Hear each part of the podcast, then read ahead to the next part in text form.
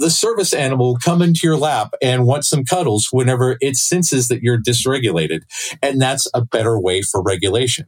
When you have a horse and this horse is this gigantic animal and it senses that this teeny tiny little thing is scared, the horse will say, don't worry, teeny tiny little scared thing. I will take care of you. Because horses are very empathetic creatures, generally speaking. Episode 18 Ponies are autistic.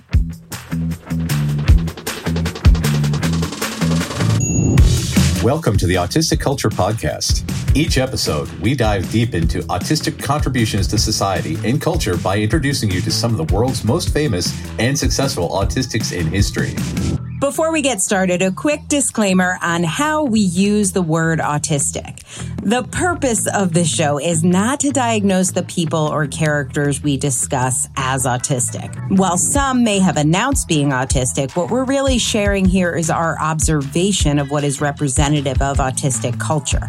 It can sometimes be difficult for autistic people to celebrate our natural tendencies and traits due to the perception of autism as a disorder that needs to be fixed, a long history of damaging medical interventions to get autistics to fit in with mainstream culture, and protective masking skills many of us have developed to try to stay safe. Whether you are autistic or just love someone who is, your hosts, Dr. Angela Lauria, the linguistic autistic, and licensed psychological practitioner Matt Lowry, welcome you to take this time to be fully immersed in the language, values, traditions, norms, and identity of Autistica. Autistica.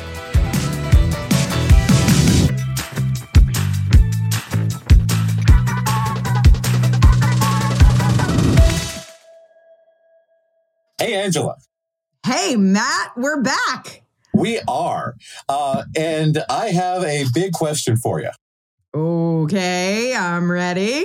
When you think of uh, a, a, big focus of the 1980s, what kind of toys do you think, uh, what, what immediately comes to mind? Well, listen, I was a child of the 1980s. I had my Monchhichi, Monchhichi, Monchhichi. Oh, oh yes. so soft and cuddly with its thumb in his mouth. He's really neat. Fun to wiggle his little feet. I don't know. I also love me some Care Bears. Oh yes, Care Bears, Care Bears. That was huge, and um, there was a certain little cotton candy colored show that I liked that had some ponies in it. You know anything about that one? Oh, oh, yeah. I think that we can talk a lot about that because it turns out that uh, the creation of My Little Pony was a very, very autistic endeavor. Oh, and so excited. It's going to be a Pinkie Pie episode, people. It very much is. And yeah, uh, so a lot of people don't know about the origin of My Little Pony. Uh, if you're listening to this episode and you're autistic, and uh, you you might have a special interest in My Little Pony, please add to the comments because it's a it's a really great thing that we're going to get into. But anyway, I will tell so, you, I had no idea there was any autistic culture in the world of My Little Pony. I just liked oh. collecting them and I liked brushing their tails. So I'm excited to hear this story. I I was unaware. That, uh, that yeah yeah uh, you're going to get a kick out of this one then. so back in the early 80s, there was uh, this lady who worked for Hasbro named Bonnie D. Zacherle. And she had a pitch for, you know, a, a girl's toy that uh, consisted of a whole bunch of little horses. And uh, Hasbro said, no, no, we're, we never want to do that. That sounds like a bad idea, and we can't do that ever. And she said, Alrighty then. So uh, this idea sort of lingered around among her bosses and was eventually turned into My Pretty Pony. A fairly large horse that was made out of really tough plastic and could blink its eyes and had a brushable mane. And when uh, Bonnie was talking about this, there's this fantastic show called The Toys That Made Us that's on Netflix. It has an episode featuring her. You can watch uh, clips from her interviews on YouTube. You can see clips from her uh, presentation at the My Little Pony convention. This woman has the autistic accent. I was going to ask you, can you hear her accent? You can definitely hear her accent. What the neurotypicals call monotone, disjointed, pedantic speech with tangential conversation and difficulty modulating breathing as she speaks. She got it.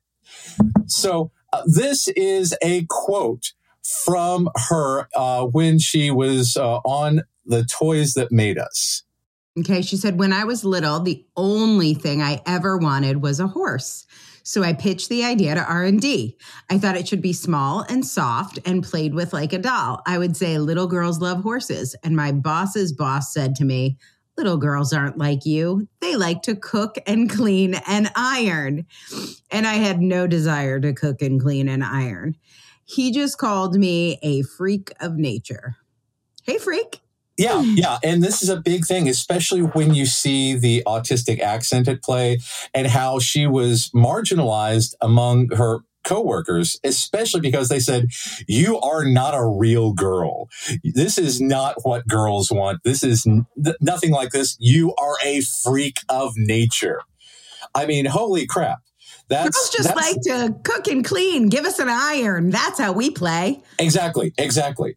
And she she wanted a horse that you could play with like a doll, including hair play, because she said that hair play is a core human and primate behavior because that's socialization, grooming each other.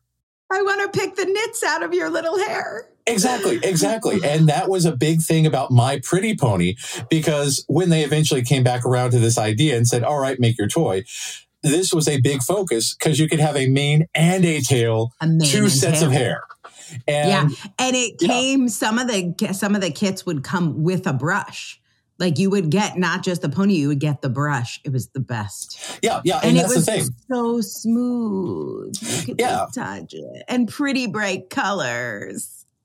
And that's a big thing because when they were coming up with accessories, including many, many brushes and hats and other hair play stuff, they uh, they got this designer named Kipra Nichols, who designed the play sets uh, to uh, have company uh, to have pony play. And uh, horse play. We'll we'll go with that because as it were, pony play is something totally other. But uh, horse play. So anyway, this guy uh, designed all the play sets, and he decided that he was going to add a dragon, Spike the dragon. Uh, he came from a background in boys designs. Uh, he had a lot of car design. He had a hard time being feminine enough, so uh, his bosses kept saying, "Make it more pink, make it more pink." And he was a masculine, manly man who actually was immortalized as a G.I. Joe named Doc. So Doc is based on the guy who created all the accessories for My Little Pony.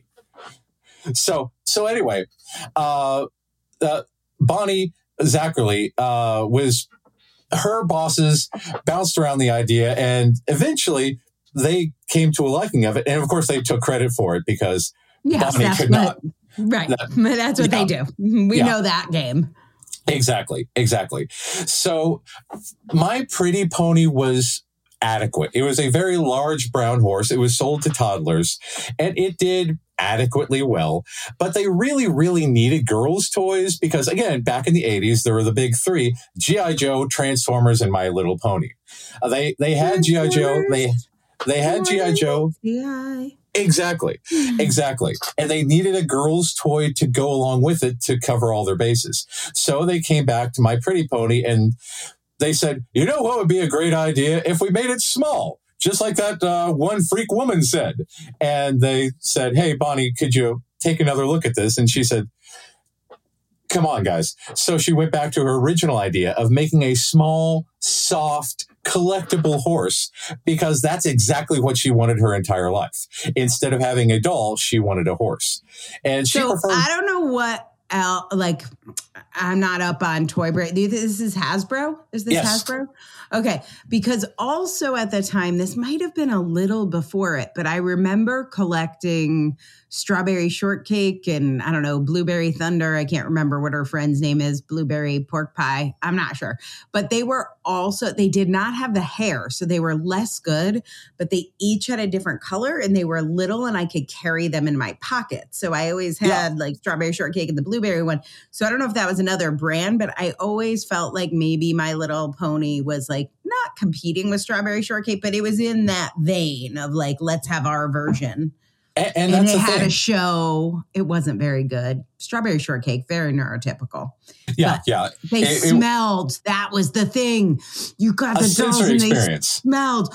Oh, I just remembered the smell. It smelled like plastic, but I plastic sort of strawberry scented plastic. Yeah. Uh, that- yeah, uh, Strawberry Shortcake was part of those characters from Cleveland, and uh, originally uh, designed by a marketing firm for you know cards, along with Care Bears, part of the same batch. Mm. And again, multicolored Care Bears had the little you know hair that you could play with, and again, designed very much in the same vein. And I think that you know My Little Pony falls into that yeah, because feels like they're doing a thing. Yeah, yeah, because Bonnie preferred nature colored horses like Appaloosas and wanted brown Oh. and gray and spotted. And she had an encyclopedic knowledge of horses, as one does. This reminds me of our Pokemon uh, episode. Instead of bugs, she was uh, studying horses. Exactly, exactly. And uh, her one of her coworkers, Maureen Patterson, said that they should be pastel colored because, quote, little girls love pink and purple. And uh, uh, Bonnie's response was, let's see here. Uh, get out of my office. uh, she so she, she literally said, "Get out of my office. We are Yeah. not doing pastels." we are not doing pastels because that is an affront to ponies. Hmm. But uh, they eventually got her to do a test set with little girls, uh, one set of natural colors and one set with pastels. You can guess which set won out. Yeah, if I was in the test, I would have gone pastel. Yeah, yeah. So So uh, sorry, Bonnie. I understand it's not. See, like this is where a little bit of the tism comes in because that is not accurate. And there are so many beautiful pony fla- color flavors, also flavors, colors.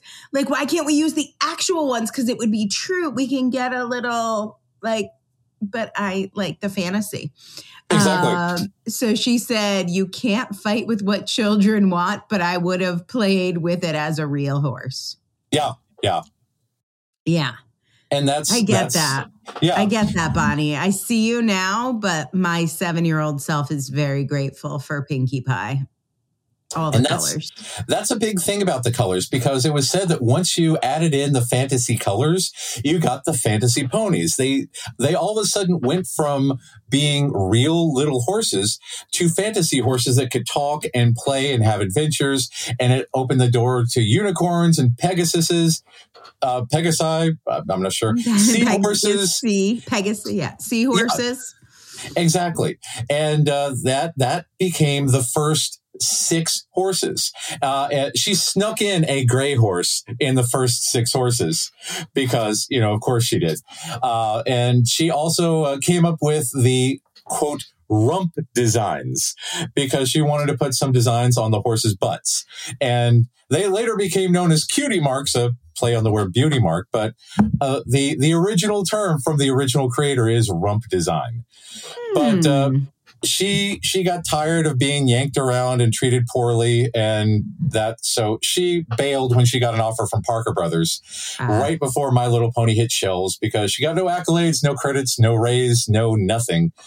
Uh, and she went on to develop the uh, iconic brand Nerfuls, which lasted for 10 figures, which is unfortunate. They're little Nerf balls that have hats and clothes and a, you know, other uh, stuff. Bonnie? Mm, Yeah. Maybe no. Sorry. Stick with horses, Bonnie. That's your thing. That's your jam. Yeah. So it became a phenomenon. Girls wanted to collect them all, as is the mantra of our people. It was a big, big thing for uh, little girls, especially little autistic girls who wanted every pony, who wanted to learn their names, who wanted to learn their symbols. And uh, a particular pony fanatic, uh, who is a big, big pony collector, uh, said this. It was my goal in life every year to get the whole line. Something about those little symbols on their butts just inspired me. And this was from a pony fanatic named Lauren Faust. Lauren Faust, as a nine year old, wrote a letter to Hasbro very much angry with them because she really wanted to collect the entire line, but being a child, she did not have access to endless amounts of money. And she really wanted a pony named Bubbles, but she could not find Bubbles because the new line was out. So she bargained with Hasbro at the age of nine that she would give Hasbro the idea for a new series of ponies if she could get a cut and Bubbles. So she okay, drew, go girl. yeah, she drew an entire series of ponies with the cutie marks and all this other stuff in a bargain to one of the largest toy corporations ever in history because she wanted bubbles, as a, a, a typical girl would do. Because you know you say hey i need this. What is the solution? I'm going to confront the marketing people and just go right to the source because hey why not? Look meghan markle did it. She was at nine emailing Palmolive saying why you gotta say women wash the dishes? So Exactly. let's go uh, Exactly. I, i'm here for it And this is another thing because uh, pony fans at this point already recognize recognize the name Lauren Faust, but we'll come back to her in just a moment.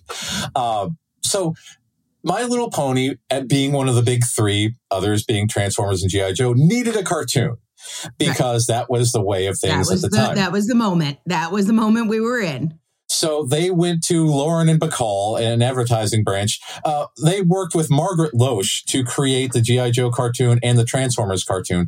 Fun fact Margaret Loesch went on to become the head of Fox Kids programming and was the person behind Batman the Animated Series, Power Rangers, Animaniacs, Tiny Toons, and a whole bunch of other things that defined animation in the 1990s. She Yeah, was right. huge. And uh, Lauren and Bacall were gigantic marketing people, uh, ma- marketing dudes, and uh, they they were the ones assigned to create the My Little Pony show.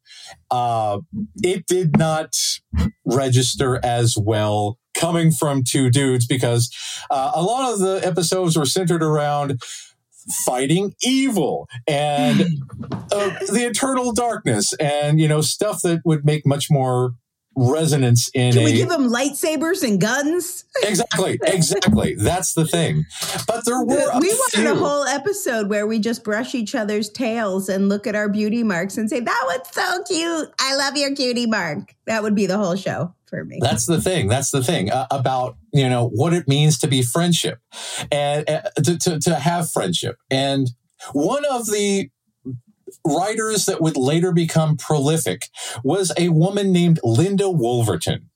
And she wrote two episodes for My Little Pony, one of which was called Crunch the Rock Dog in 1986. Crunch the Rock Dog featured Wind Whistler, an autistic pony. And this was in, again, 1986. Wind Whistler displays pedantic speech, is very autistic coded, has difficulties with social and uh, emotional reciprocity as defined by the DSM. Mhm. Uh, and back then, the DSM 3 was published in 1980, right? Yep. And back in the DSM 3, the big book of psychology, for those who don't know, oh yeah Mhm. it called autism, quote, a lack of interest in people, several impairments in communication, and, quote, bizarre responses to the environment. okay. So, so Th- that's what they called it? Bizarre? That was the official say right. The, yeah, the official terminology is that we are bizarre. Uh, But again, DSM 3 also classified uh, gay people as a paraphilia, saying that they had a mental disorder because they were attracted But to I the mean, same at sex. least that sounds very like like official or like ivory towery. Yeah. Like this morning, I put on this shirt and it has a tag on the side, and I had an extremely bizarre reaction to this tag in my shirt. Yeah. Um, I didn't think the DSM would be calling it bizarre. Like, well, she's fucking weird about that tag. Exactly, Let's exactly. Classify her as autistic. Yeah, yeah, because again, this is the whole pathologization of our people. Because right from the beginning, as soon as they put the diagnosis in there, because before that it was childhood schizophrenia. But oh, so the- this was an upgrade. Got it. yeah, yeah, this is the upgrade.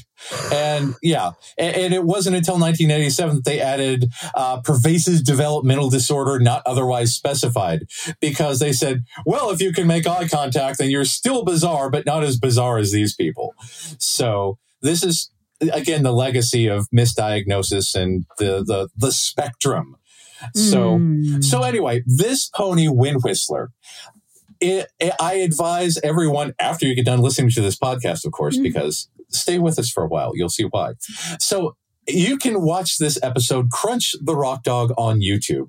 And when I'm going this to put that in episode, the show notes. Oh yes, Yeah. yes. You can. You can I'll. I'll link to it because uh, it's prolific.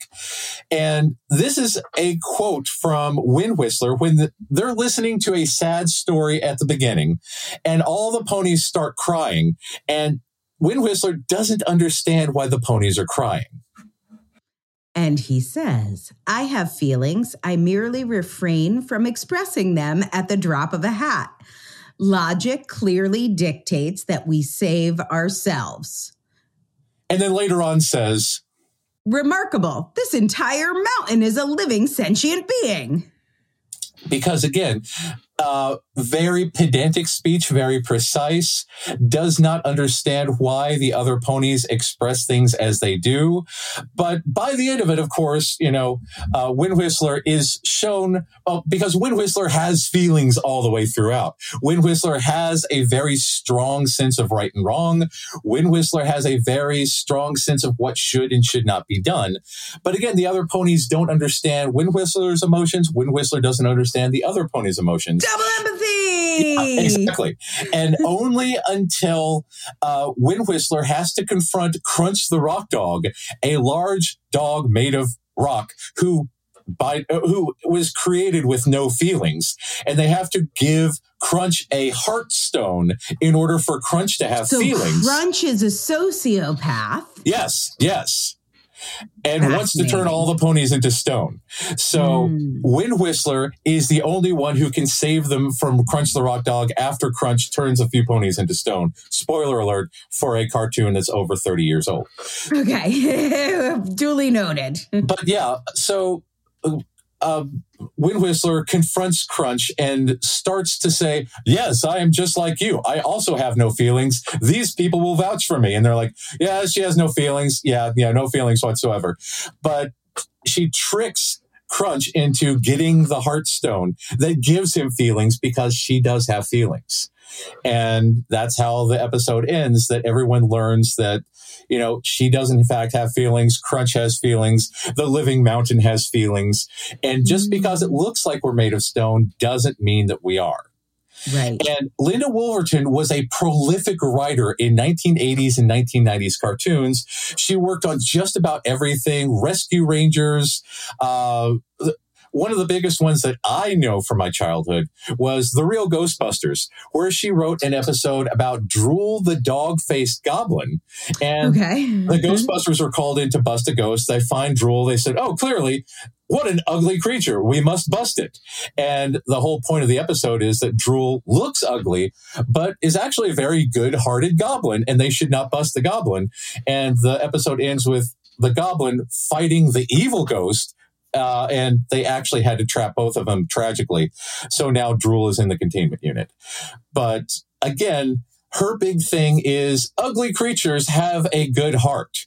And this came in handy later in her career with stuff that you might have heard of because Disney was kicking around this movie in uh, the late 80s, early 90s, and they had had several writers on it before. They just could not crack the heart of the story.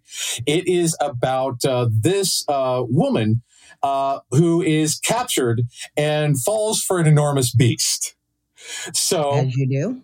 yeah. So Mm. Linda Woolverton was the writer for Beauty and the Beast, Wow. featuring Belle, an autistic uh, coded woman who loves books. The villagers all sing about how weird she is, and then she A- falls As for. you know, you may, I, I don't know if we've talked about this, but Belle is like, she's my totem Disney character for all the Disney challenges. I, I am Belle. That's the thing. That's the thing. Yeah, she she is socially ignored. She does not fall for Gaston, who is neurotypically Gross. Yeah, uh, because Gaston is is physically attractive by all accounts because everybody, including LeFou, talks about how hot he is. And she says, No, I don't want any of that because you're gross. You wipe your feet on my books. What the hell? And she says, You know, I really want to just spend time with my books and my dad, as you do. And mm-hmm. then, of course, you know, she meets the beast, realizes the beast is actually a pretty chill dude. He just looks like a beast. So she falls yeah. for the beast because, again, Linda Woolverton's thing is that, you know, bad looking things may not actually be bad. Uh, mm-hmm. uh, because they might just be pushed to the side. They might be marginalized. They might be mistreated by society. And therefore, you have to learn about them. And she later went on to uh, add material to Mulan. She wrote The Lion King. She wrote oh. Tim Burton's oh. Alice in Wonderland movies. She oh. wrote the Maleficent movies. And she wrote a remake of Clan of the Cave Bear in 2015. Wow. Okay. Linda Woolverton did not know that name, but I love her work. I've seen all of those things. Exactly. Exactly. And again, she takes, because uh, again, I've never met Linda Woolverton and I can't diagnose her, but a lot of her writing brings the autistic voice to the mainstream, especially when you work with autistic Johnny Depp. Exactly. Yeah. So again, there's a lot of autistic representation at this point in My Little Pony.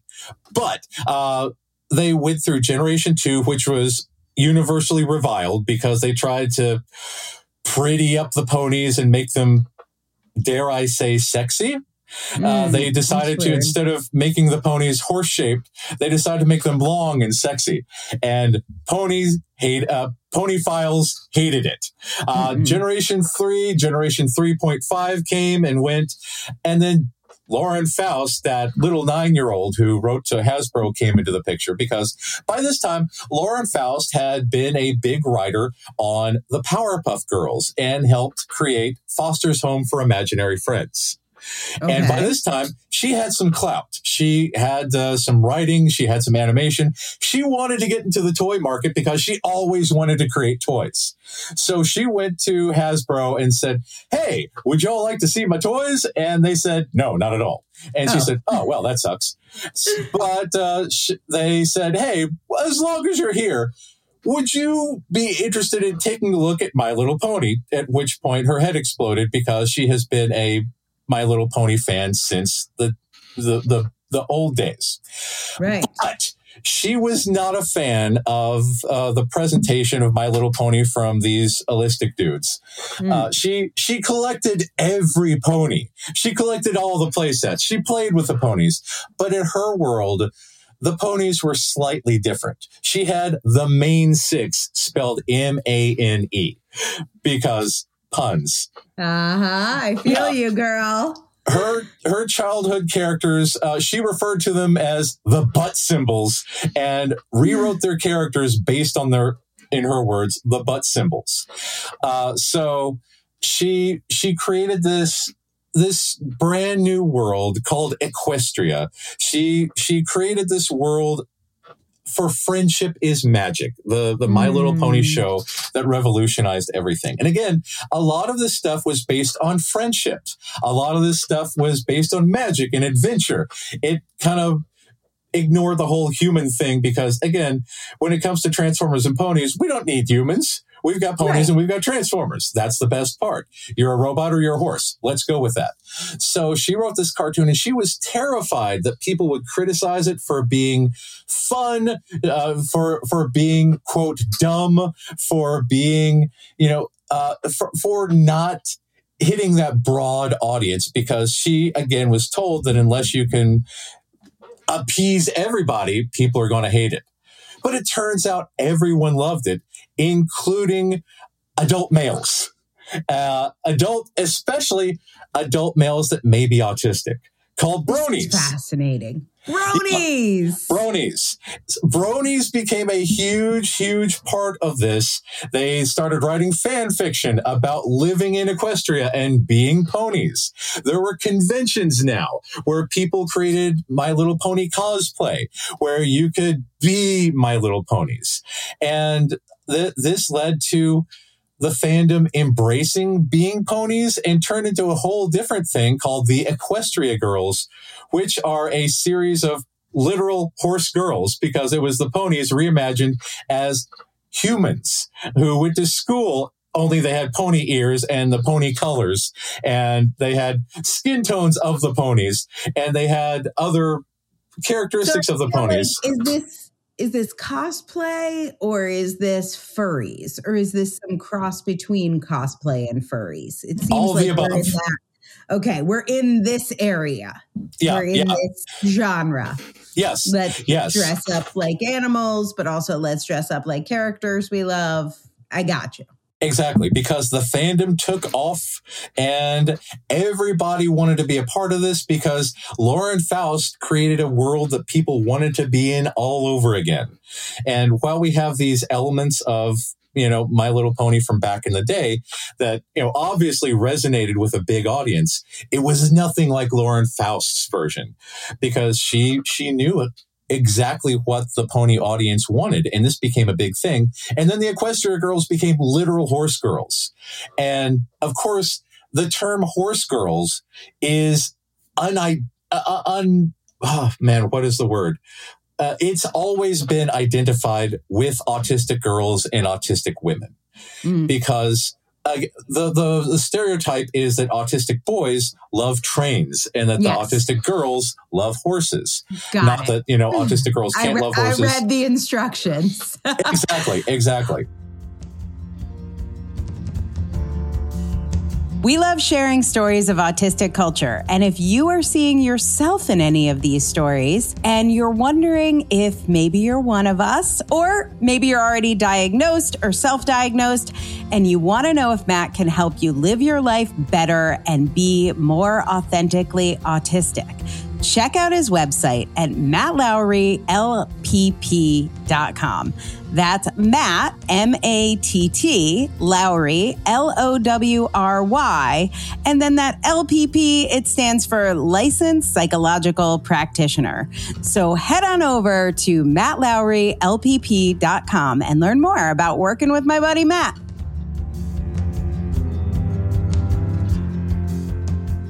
But I want to go back one second because the idea, I just want to spend a second on the cosplay element. Oh, yeah. Because yeah. I have a theory. I want to use your psychology degree and test on you. Oh, yeah.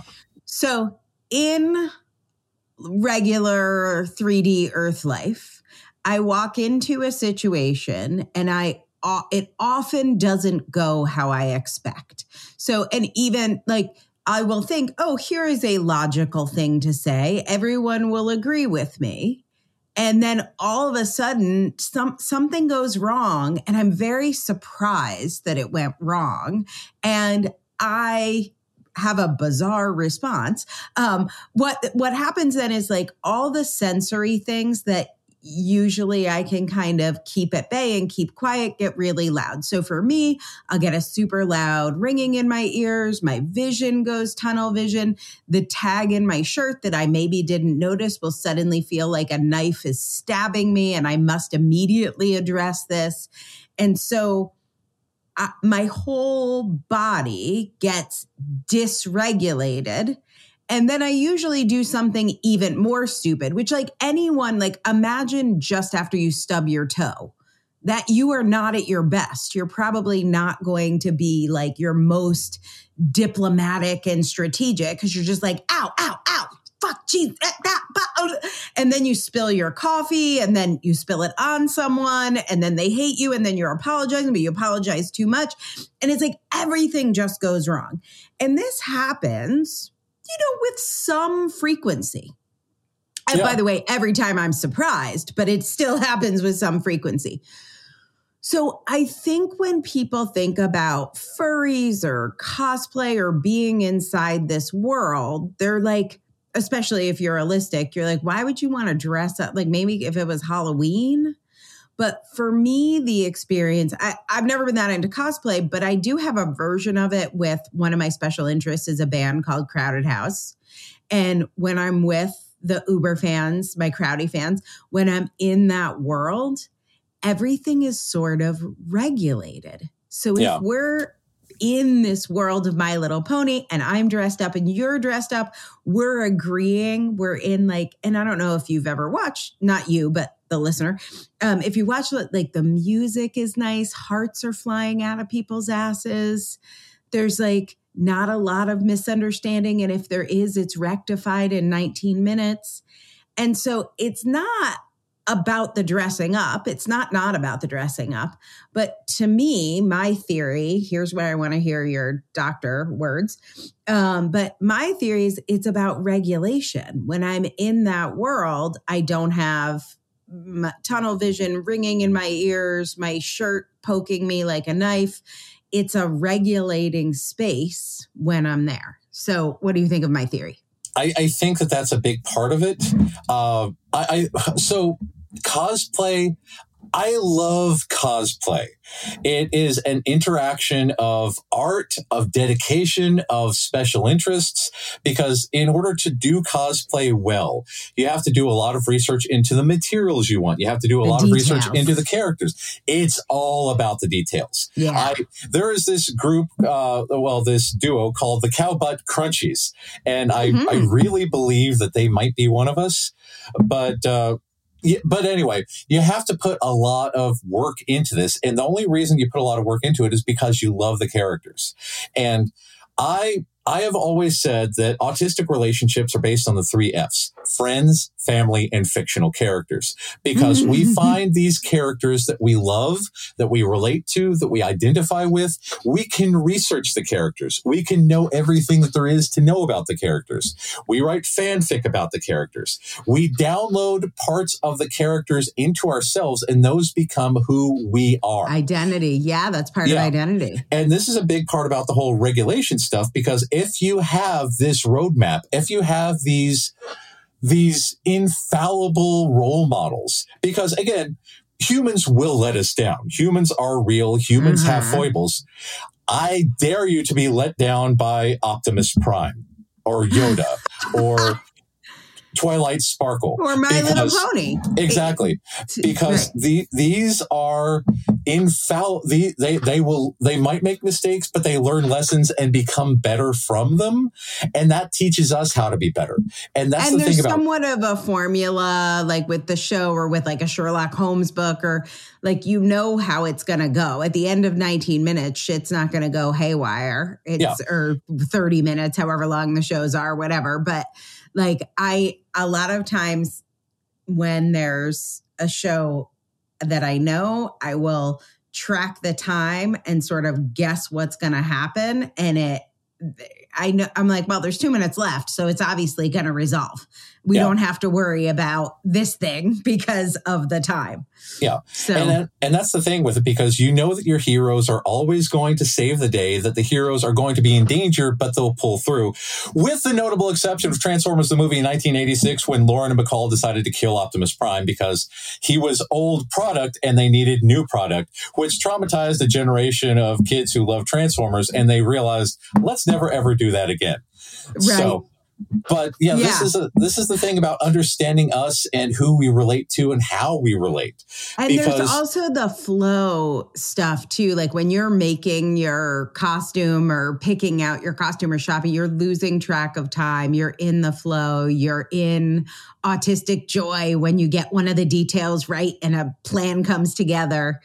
So all of those regulating things are happening even in the process of planning for it. Like when you get the date and you see it on your calendar, that alone can be regulating.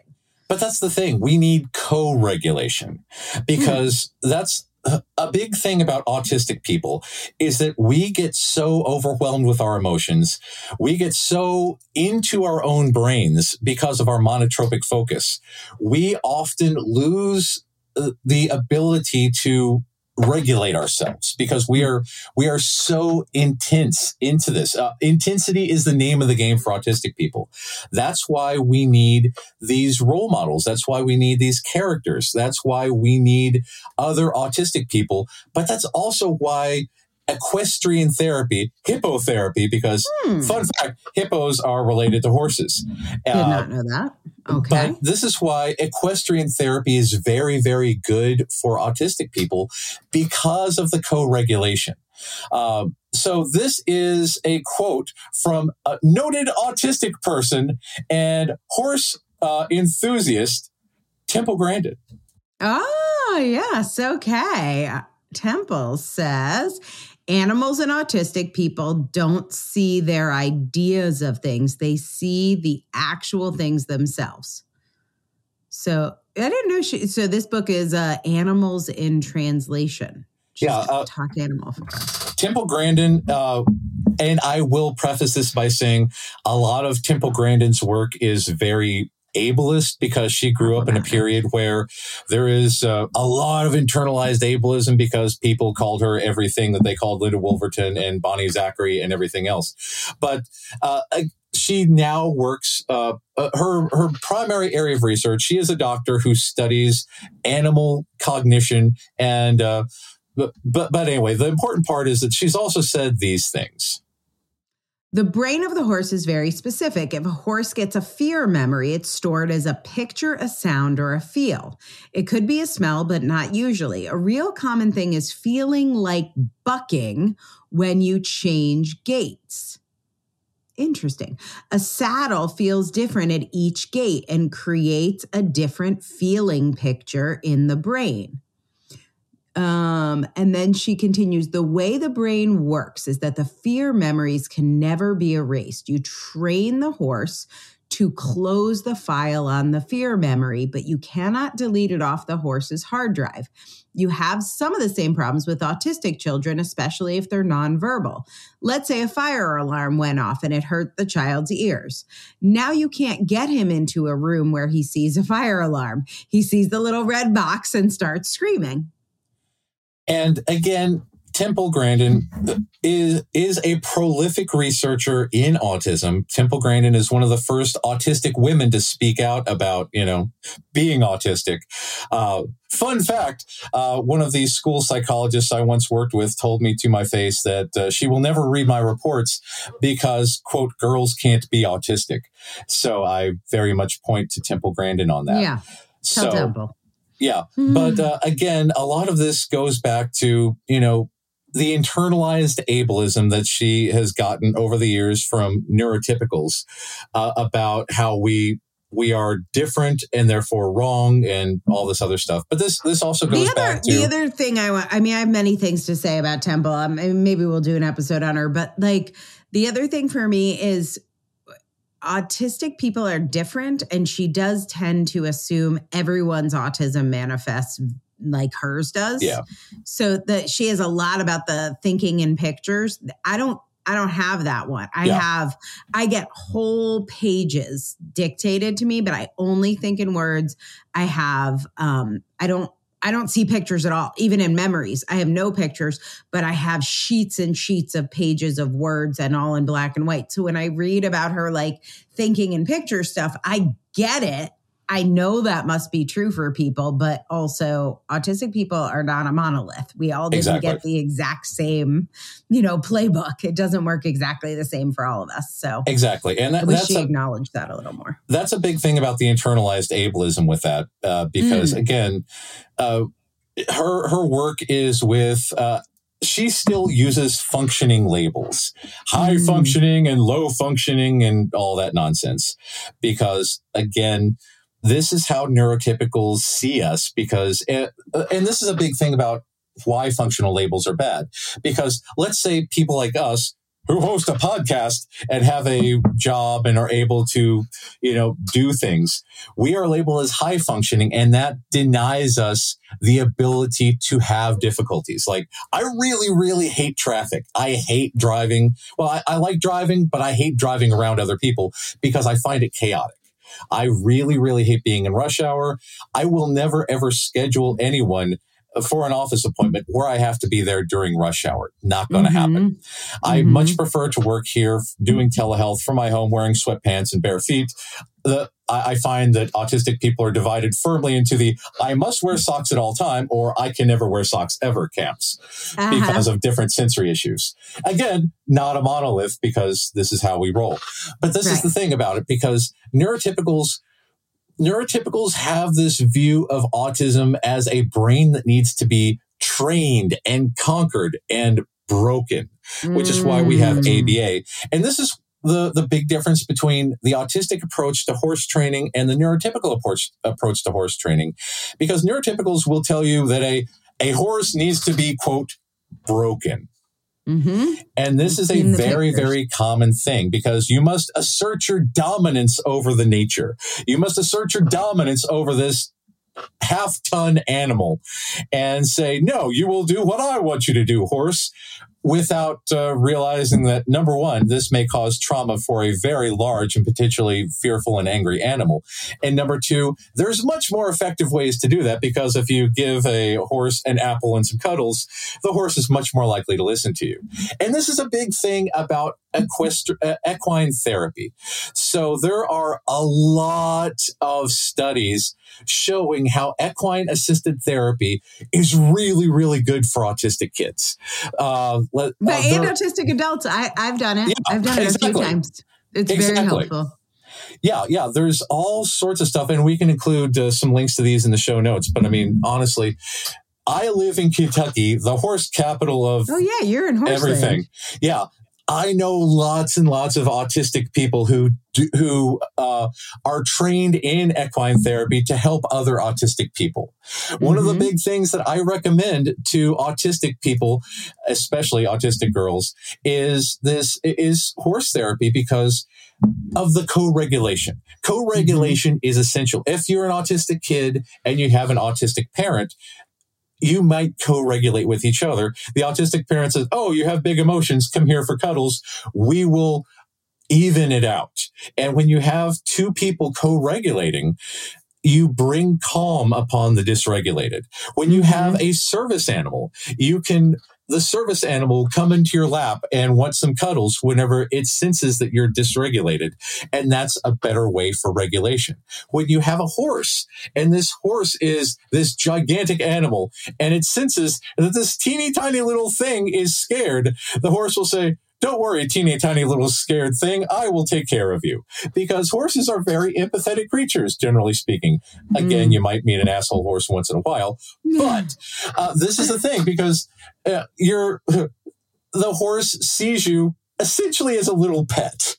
And the horse wants to say, don't worry, we'll be okay. When you see a dysregulated horse seeing a dysregulated human, they sort of come together and learn how to overcome stuff together. And that's one of the beauty. Uh, that's a beautiful thing about, you know, especially like quote unquote horse girl culture, or as we call them, equestrians.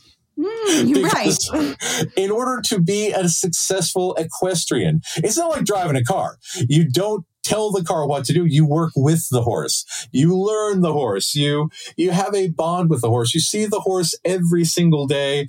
You you groom it. Again, this is a human social thing. It's a horse social thing. You get the the stuff out of its mane. You get the stuff out of its tail, just like with the ponies you you have this deep personal bond with a horse and this goes against the the stereotype that autistic people are cold and unfeeling and have mm. disordered relationships and all this other stuff it just shows that we we have very strong and very deep relationships just not with assholes Right. If if you want to have a strong and meaningful relationship with us, you have to be willing to work on our level. You have you have to up your standards for what a relationship means and get deep and to get really really hardcore with it so that we can regulate with you so that we can share stuff with you so that we can do this kind of stuff and this is where you know the ponies and equestrians and all this stuff come into play because sometimes it's easier to do that with an animal than with a human because humans don't understand us, but animals do. When autistic people find a special interest, they go deep and have a lot of knowledge, even if they don't have that formal education background to go with it. If you want to capture your spin in a book, check out Angela's work at differencepress.com. Differencepress.com and find out more about becoming an author and establishing your credibility with a book. So, I, I want to share a little about my experience with horse therapy, which was um, I describe my first experience with horses as a year of therapy in I don't know, eight hours, whatever it was, Oh, yeah. two days.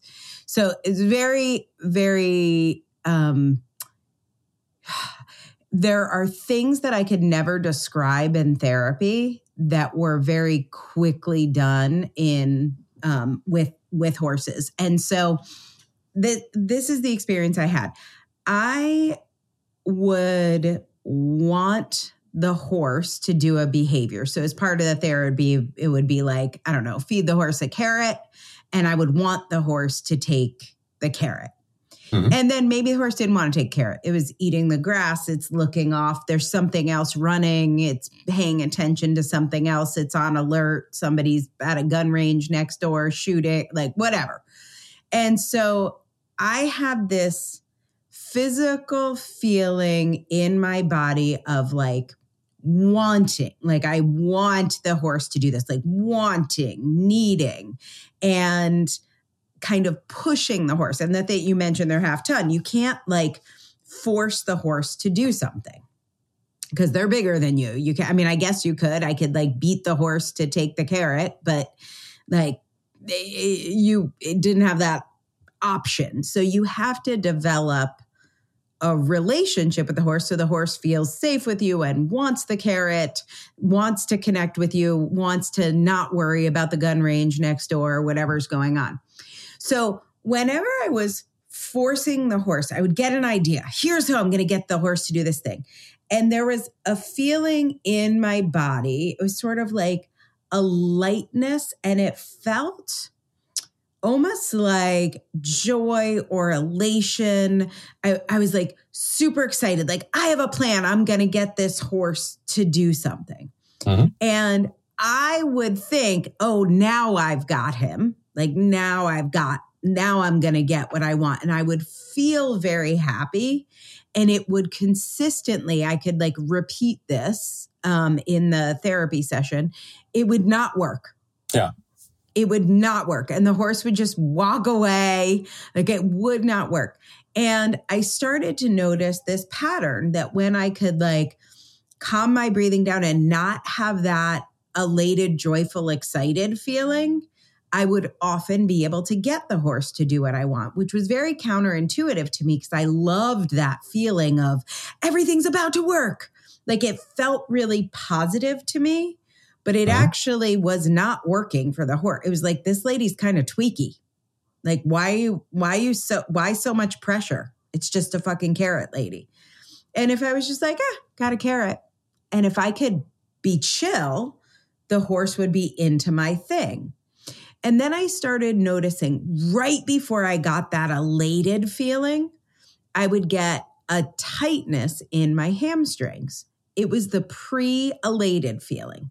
Hmm. And that now this is not the symptom for other people, but now when I get that tightness in my hamstrings, which happens right before I'm going to have like a little bit of a freak out, when I get that tightness in my hamstrings, I can take a few deep breaths, regulate myself, and I'm much more likely to get what I want from a client, my husband, the team.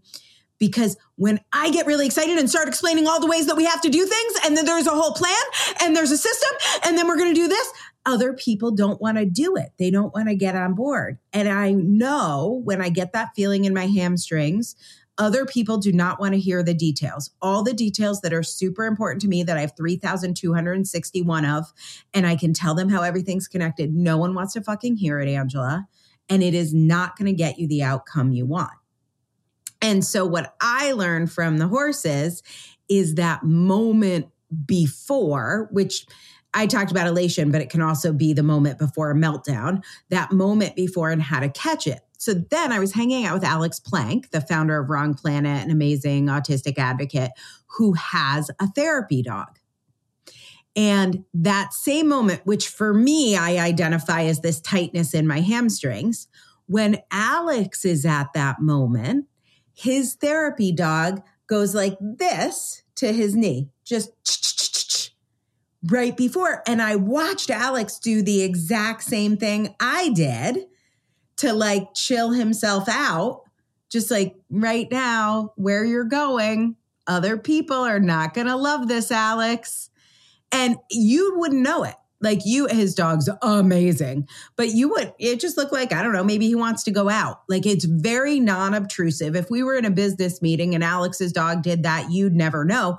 But I watched Alex completely shift and like, and so anyway, I wanted to share that because it's not, it, there is horse cuddles, but it's not just about the cuddles.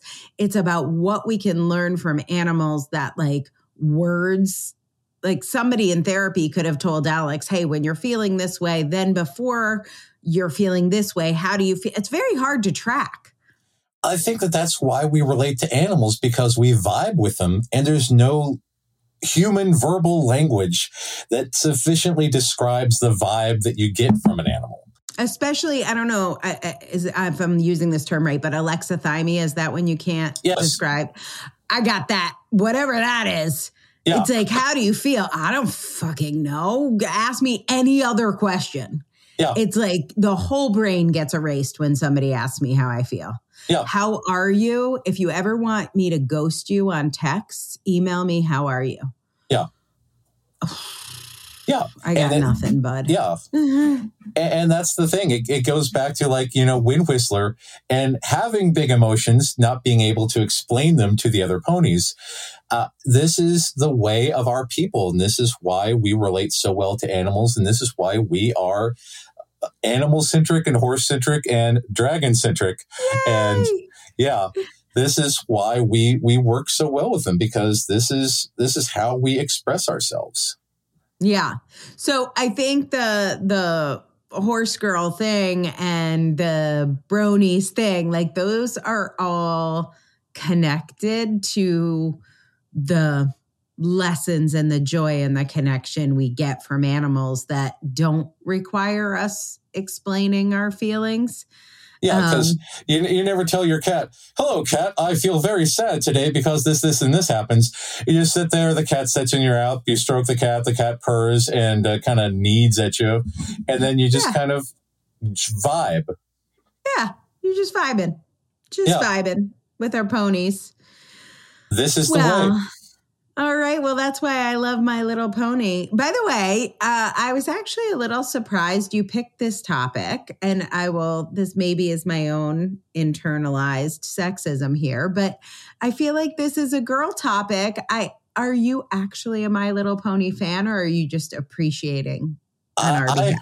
I, I Okay, I appreciate it. I'm not. Yeah, so one of the neat things that Lauren Faust uh, does, because I'm a fan of Lauren Faust's work, mm. I love the fact that Weird Al Yankovic is a pony. I love the fact that John de Lancie Q is uh, Discord uh, in uh, Friendship is Magic. There are so many other elements of a fandom that are brought into that. They've actually made My Little Pony Power Rangers, My Little Pony Ghostbusters, My Little Pony Optimus Prime. I have all three of those. But I did I am, not know any of this. Yeah, yeah. There's there is a huge fandom overlap with this, and uh, again, being a Transformer fan, there was very, very nearly a BotCon, the Transformer convention, exclusive transforming My Little Pony that turned from a unicorn into a robot, but uh, all of a sudden people freaked out because they said, no, no, we can't possibly do that. But it would have been awesome.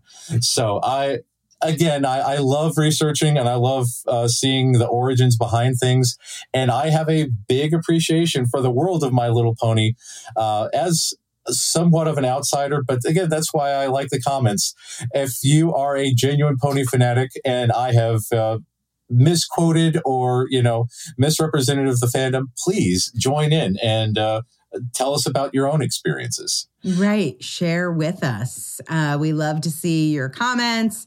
And if you have other My Little Pony fans in your world, please um, share this episode with them.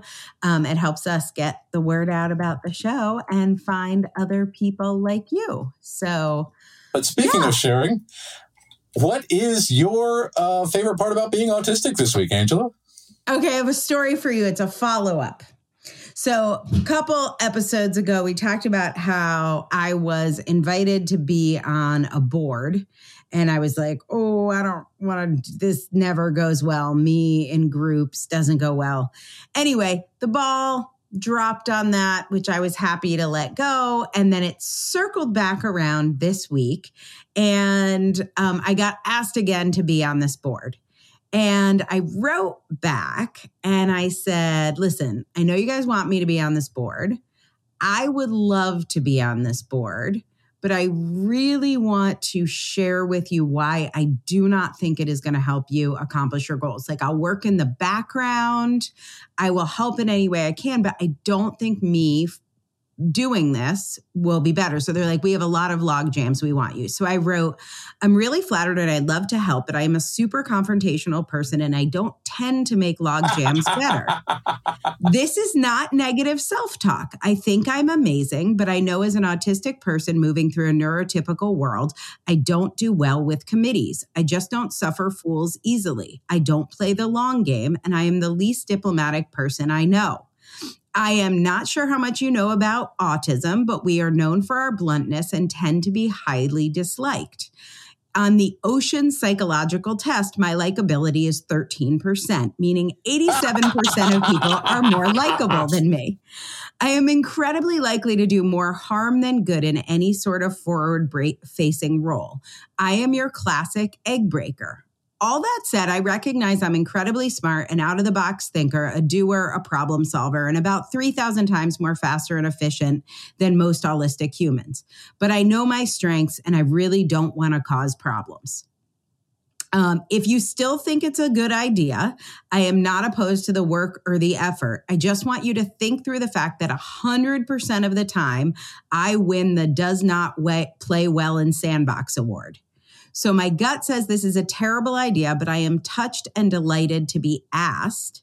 And I would love to take a more active behind the scenes role where I'm less likely to cause problems. Yeah.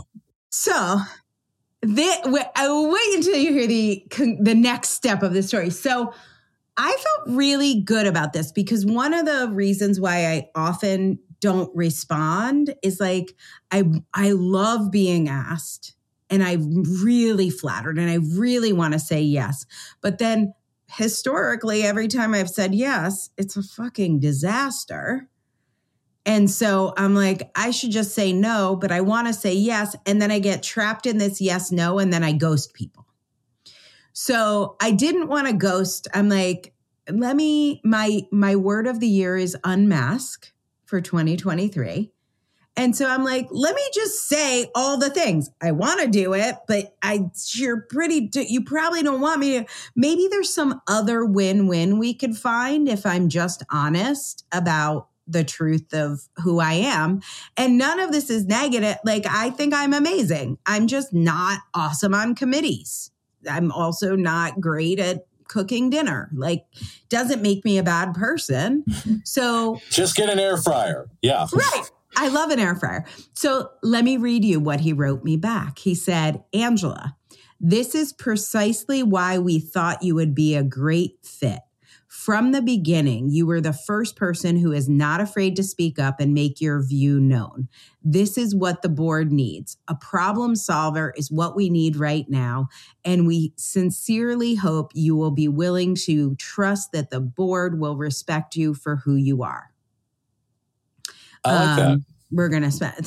So I don't know if that's true and I don't know if I'm going to do it, but I was like, what an interesting response because I was not subtle. Like yeah, I did yeah. not hold that. I provided, I provided all of the uh, information, including my ocean score. Like there was quantitative and qualitative data there. So I was like, this is uh I still don't think it's a fit for me because I don't think they really know I, that I meant it because I think holistics don't really say stuff like that and mean it. So I still think it's not a fit, but it was just a very different response than the response I get when I ghost people, which usually leads to not being asked. I get really mad about not being asked. I've done a lot of therapy on this, and the therapy always comes down to like, well, what would you say if they asked you? And my answer is I would say no. And then they're like, well, that's why you're not getting asked. And that does make a certain sort of sense. But I feel really saver. lonely and sad that I don't get asked. It's like one of my like big therapy things. Like no one ever asked me to do anything. No one ever asked me. And so I'm like, okay, it's not that I don't get asked. It's that I either ghost people or I say no or I put off some don't ask me vibe. So anyway, went a different way today. And uh, we'll see how that all evolves. That's my I- story for you. I, I like that. I like that a lot. I, I especially like that you put yourself out there, and I hope that they. I hope that they mean it. But again, I I I, I well know that other people, holistics, don't understand the intensity that they're signing up for. So Right. Also, this is one person. So even if he wants it, it's a committee. And blah, blah, blah. I, been I've there, been, done that. been there, done that. I've been through this rodeo. Yeah. But anyway, that's my story. I loved spending time with all of my favorite um, little ponies. By the way, do you have a favorite or a totem, My Little Pony? I honestly, my favorite is Derpy Hooves.